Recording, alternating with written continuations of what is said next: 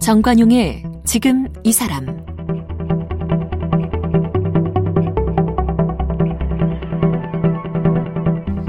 여러분 안녕하십니까 정관용입니다. 이 코로나 시대 겪으면서 뜨는 산업, 지는 산업이 생겼고 새로운 직업들이 생기기도 하고 또 사라지는 직업들도 있죠. 이처럼 시대에 따라서 직업은 바뀌는데요. 내가 좋아하고 내가 잘하는 일을 하나의 직업으로 만들 수 있을까요? 네, 가능하답니다. 어, 연애 코치라고 하는 직업이 지난 2013년에 한국 고용정보원 직업사전에 정식 등록됐대요. 국가가 공인한 직업이 된 거죠. 그 연애 코치 1호가 바로 이명길 씨입니다. 오늘 연애 코치 이명길 씨 만나서 함께 코치도 좀 받아보고요. 도대체 이 직업은 뭐 하는 것인지 궁금증을 풀어보도록 합니다. 이명길 코치는 광고 홍보학과를 졸업했습니다. 2013년 한국고용정보원 직업사전에 연애 코치를 정식 직업으로 등록시켰습니다. 국가공인 1호 연애 코치가 됐습니다. 여러 방송 프로그램에서 연애 전략을 전수하고 있습니다.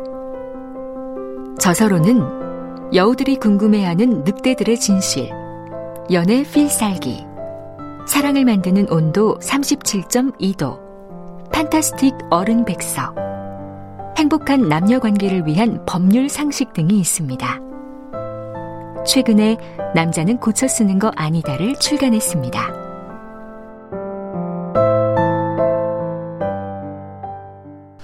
이명길 씨, 어서 오십시오. 네, 안녕하세요. 연애코치 이명길입니다. 네. 아, 반갑습니다.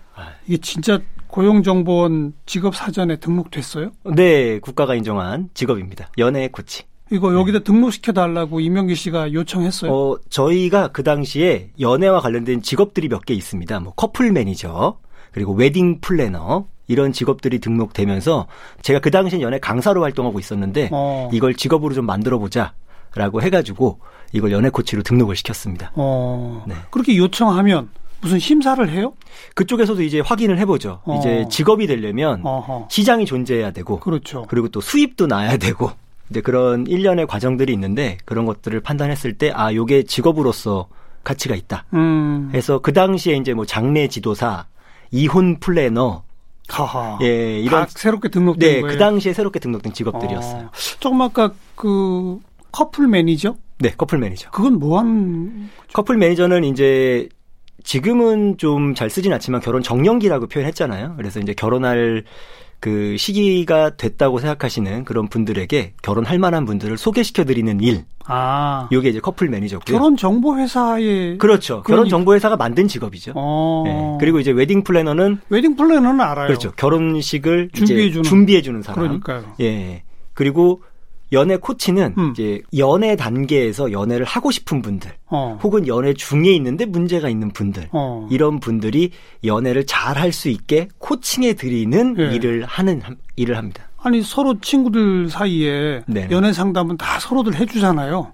아, 친구들은 좀 객관적이지 않죠. 어. 그걸 객관적으로 연애라는 게 뭐 사람이 객관적일 순 없겠지만 음. 그래도 최대한 음흠. 예, 솔직하고 담백하게 그리고 잘 만날 수 있게 조언해 드리는 역할들을 합니다. 솔로이신 분들에겐 소개도 시켜드리고 어. 그리고 잘 만날 수 있는 데이트 코칭도 해드리고 언제부터 이런 일을 시작하셨어요?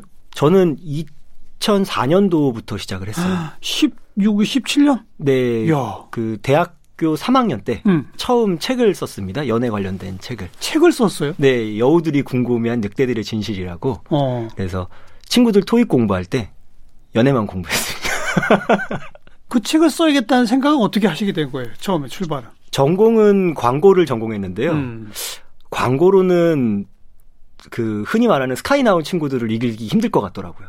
어. 아, 그래서 내가 스카이 나온 친구들하고 경쟁해서 이길 수 있는 게 뭐가 있을까? 어. 고민을 한 3개월에서 6개월 정도 진짜 밥도 안 먹고 했어요. 대학생 시절에. 예, 학생 때 네. 군대 갔다 와서 어. 이제 제대하고 나서 아, 내가 과연 앞으로 뭘로 먹고 살 수 있을까? 내가 스카이 나온 애들 이길 수 있는 게 뭐가 있을까를 음. 고민했더니 춤추는 거, 노래 부르는 거, 어. 그리고 여자 만나는 거. 어, 요거는 내가 좀 잘할 수 있겠는데?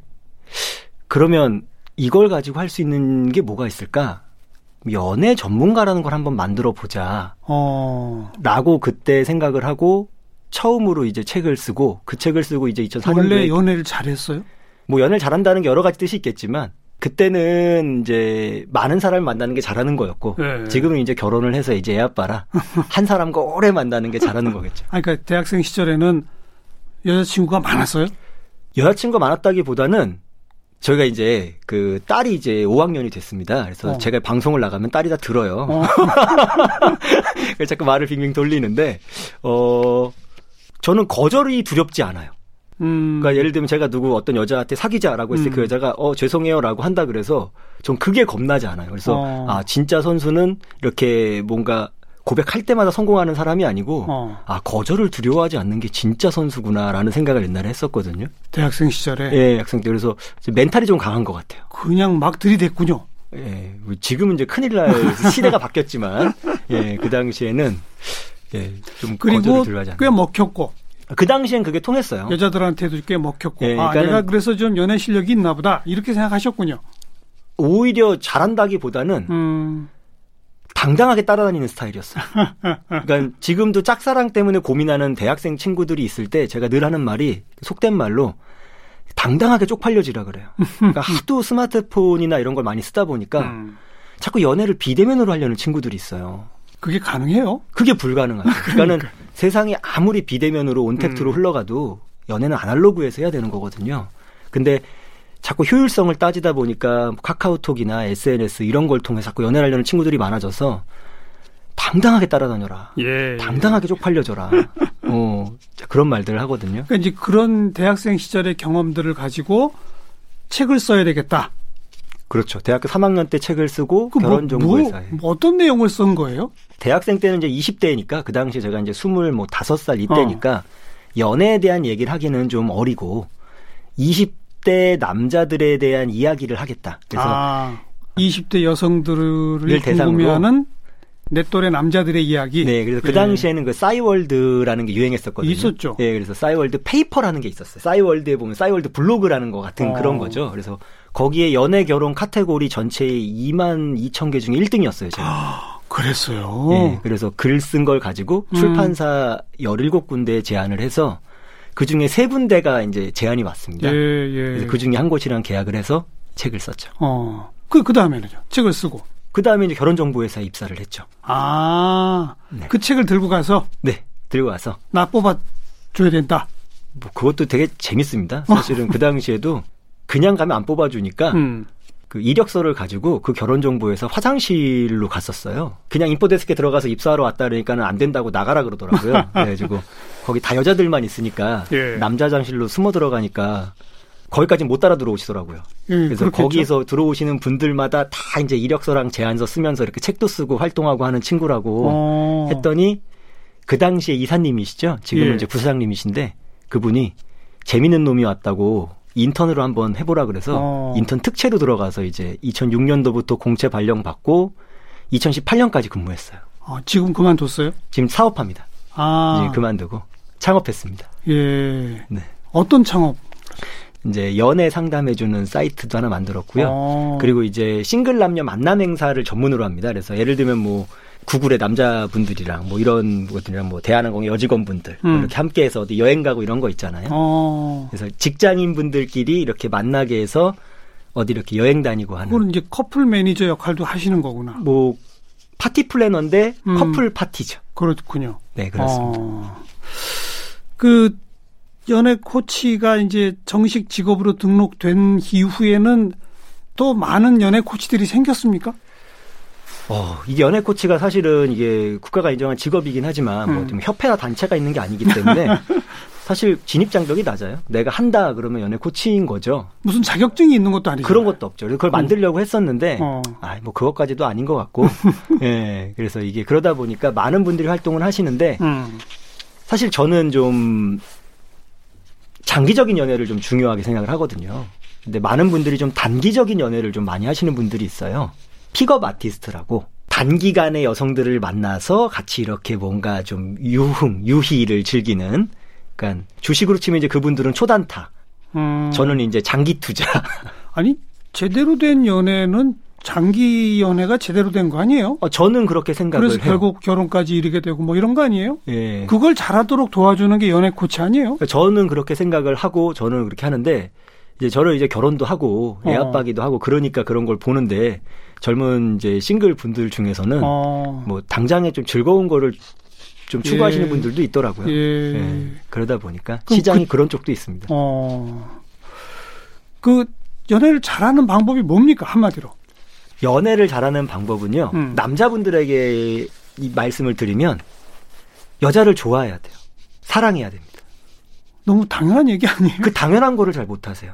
어. 그러니까 어떤 이성으로서 사랑하는 게 아니고 그냥 진심으로 이해한다고 해야 될까요? 제가 예전에 대학교에 강의를 갔는데 한 남학생이 자기는 유명 화장품 회사에 취직을 하고 싶대요. 음. 그러면서 자기 화장품 회사에 취직을 하고 싶어서 여자 화장품을 쓴다고 하더라고요. 어. 그래서 화장을 하고 다니고 어. 주변에서 그래서 보면서 아 이 친구는 정말로 취직이 되겠다 했었거든요. 예, 근데 예. 정말 취직을 하더라고요. 예.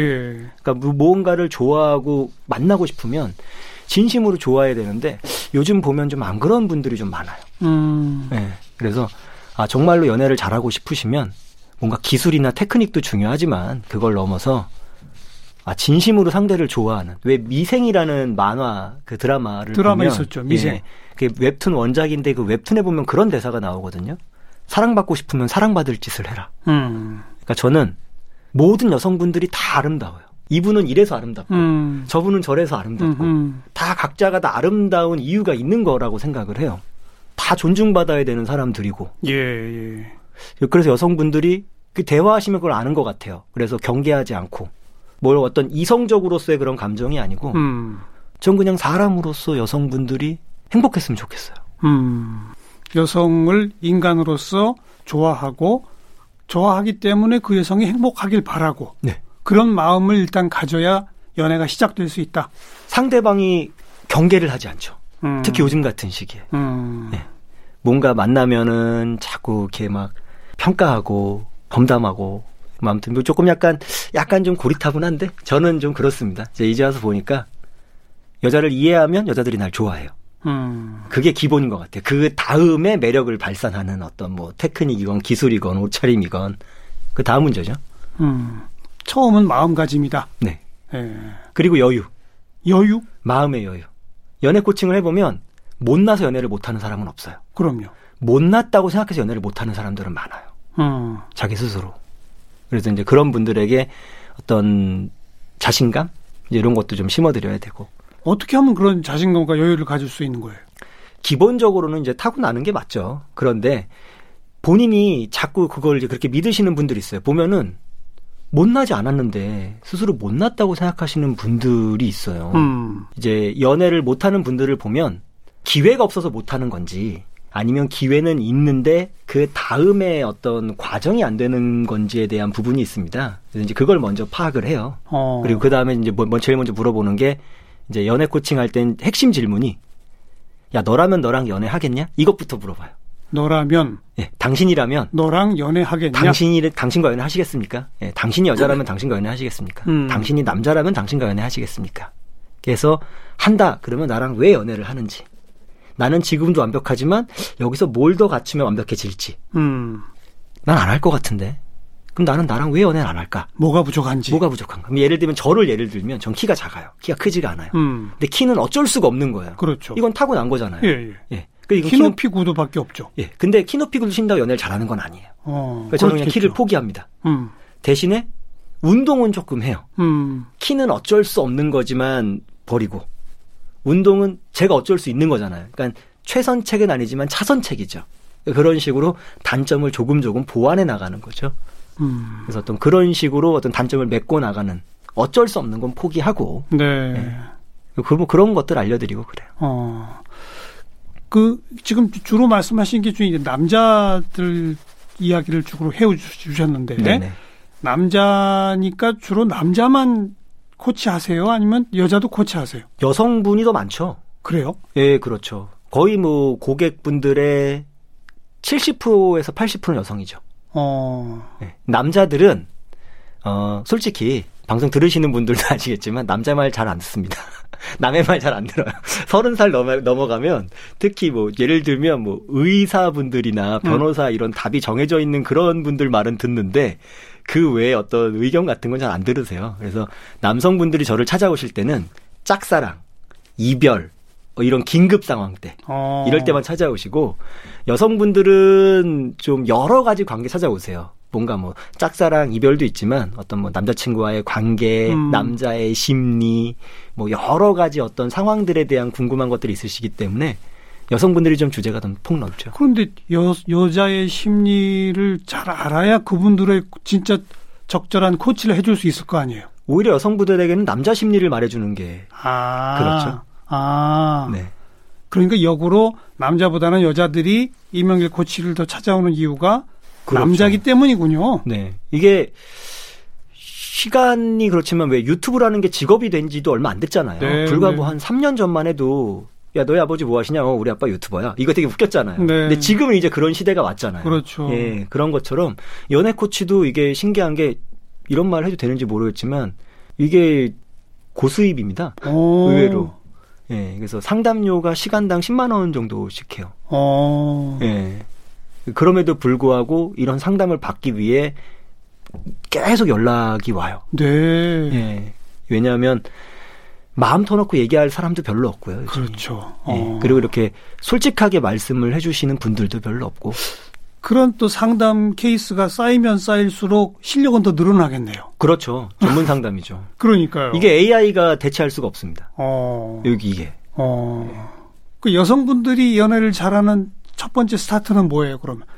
여성분들은 조금 더 전략적인 방법을 들어가요. 이제 요즘 여성분들이 가장 이제 혼란해 하시는 게 뭐냐면 옛날에는 남자들이 적극적으로 다가왔거든요. 맞아요. 예전에 뭐 그는 당신에게 반하지 않았다. 뭐 이런 책들 2000년 초반을 풍미했던 그런 책들만 봐도 남자는 관심 있는 여자에게는 적극적으로 다가온다. 이런 게 어떤 하나의 시그널이었는데 예. 요즘 남자들은 열번 찍어 안 넘어간 다음은 없다는 말이 아니고요. 세 번도 안 찍습니다. 그래요. 예, 그나마도 뭐 이렇게 SNS나 카톡으로 어. 톡톡 찍고 반응 없으면 그냥 포기해 버리죠. 어. 예. 그러니까 여성분들이 이게 당황스러워해요. 그러니까 어. 이게 왜 그러냐면 이제 스마트폰이 생기면서 연애의 효율성을 추구하는 시대가 왔어요. 그러니까 옛날처럼 누군가를 좋아하면 올인해서 따라다니는 그런 시대가 아니에요. 제가 예전에 와이프를 따라다닐 때는 음. 한 3개월 따라다녔거든요. 막 엄청나게 따라다니고 지금 뭔가- 결혼한 부인. 네. 근데 그분은 처음에는 싫어했어요? 처음엔 싫어했죠. 와이프가 저한테 그랬어요. 야, 우리 그냥 친구로만 지내면 안 돼? 어. 난 너랑 친구로 지내고 싶은 마음 없는데. 어. 이제 뭐 이랬었는데 그렇게 연애, 따라다니다가 연애, 연애 코치도 처음 대시에서는 실패했었군요. 아유 거의 다 실패하죠. 실패가 더 많죠. 저는 제가 고백했을 때 여자가 처음에 어 오빠 저도 오빠 너무 좋아요 이러면 어 이거 뭐가 문제가 있는데 얘가 뭐가 잘못된 것 같은데 저는 오히려 경계심이 들어요. 이거 음. 뭐가 잘못된 거예요. 음. 여자가 저를 거절해야 이게 음 얜 정상이구나 이러지 여자가 저를 한 번에 받아주면 오히려 이거는 어 이거 문제가 있는데 이거 음. 전 그렇게 생각을 했어요. 근데 요즘 남자분들은 효율성을 따져요. 옛날처럼 얘가 날 받아줄지도 안 받아줄지도 모르는데 막 몇 달씩 시간과 그런 거안 어떤 한다 이거죠? 자, 자, 음. 자원을 써서 그 마음을 확인하려고 이런 거보다 그냥 카톡으로 주말에 뭐해? 영화 볼래? 그래서 반응이 있으면 가능성이 있는 거니까 다가가 보고 음. 없으면 말고 그래서 그렇게 저 여, 여- 여성들은 이, 이 남자의 행태가 바뀐 거에 지금 어떻게 한다고요? 그래서? 그렇기 때문에 여성분들도 마냥 기다리면 안 되는 거예요. 어. 그래서 기다리지 않고 이제 접근하는 어떤 그런 방법이라고 해야 될까요? 그런 부분들에 대한 내용들을 많이 다뤄요. 어. 그러니까 여성분들이 가장 원하는 건 존중받는 연애에 대한 개념이에요. 그러니까 처음에는 어떤 남자가 다가오게 만드는 법, 연애가 지속될 때는 존중받는 연애를 하는 법. 음, 첫 번째 다가오게 하는 법은 뭐죠? 남자는 누울 아 이거 정관용 선생님이랑 이런 말하니까 되게 재밌는데 예 제가 맨날 TV로 이렇게 진지하신 거만 보다가 예 연애 얘기 하시니까 그 여성분들 같은 경우는 어 남자는 누울 자리를 보고 다리를 뻗거든요. 음. 그러니까는 남자에게 예쁜 여자, 남자에게 매력적인 여자는 단순히 예쁘다고만 해서 좋은 게 아니에요. 뭔가 남자는- 가능성이 여지가 그렇죠. 가능, 음. 그러니까 예쁜 건 보여지는 거고 음. 매력 있다는 건 느껴지는 거거든요. 음, 음. 아무리 예뻐도 나 싫다고 하면 나도 싫어요. 그렇죠. 그런데 엄청 예쁘진 않지만 뭔가 가능성이 보이면 점점 매력이 있어지는 거죠. 예, 예. 그래서 사람은 누구에게나 다 매력 있는 사람이 될 수 있다라고 저는 생각을 해요. 음. 모두에게 예쁜 사람이 될 수는 없지만 음. 그 사람에게 매력 있는 사람이 될 수는 있다. 그렇기 때문에 어떻게 하면 될까? 그 예를 들면 뭐 명기로 빠져 영화 한 편 보여주세요. 이건 과연 접근일까 대시일까? 이런 것들에 대한 어떤 내용들을 음. 상황에 맞게 해드리는 거죠. 네. 내가 데이트 신청을 해도 남자가 어느 선까지 이걸 만만하게 보지 않을 것이냐. 음. 어느 선까지 가면 남자가 나에게 다가올 것이냐. 어떤 그런 거에 대한 코칭을 해드리는 일을 합니다. 매력을 발산해서 다가오게 하라. 그런데 연애하는 도중에는 자기 존중감을 가져라. 그렇죠. 존중받는 연애를 해라. 존중받는 연애를 해야죠. 음. 존중받아야 돼요. 그러니까 요즘은 연애를 하는 건 문제가 아니에요. 또 하고 나면 존중받지 못하면 또 그것도 문제가 많아요. 요즘 연애의 트렌드는 2021년 연애의 트렌드는 존중입니다.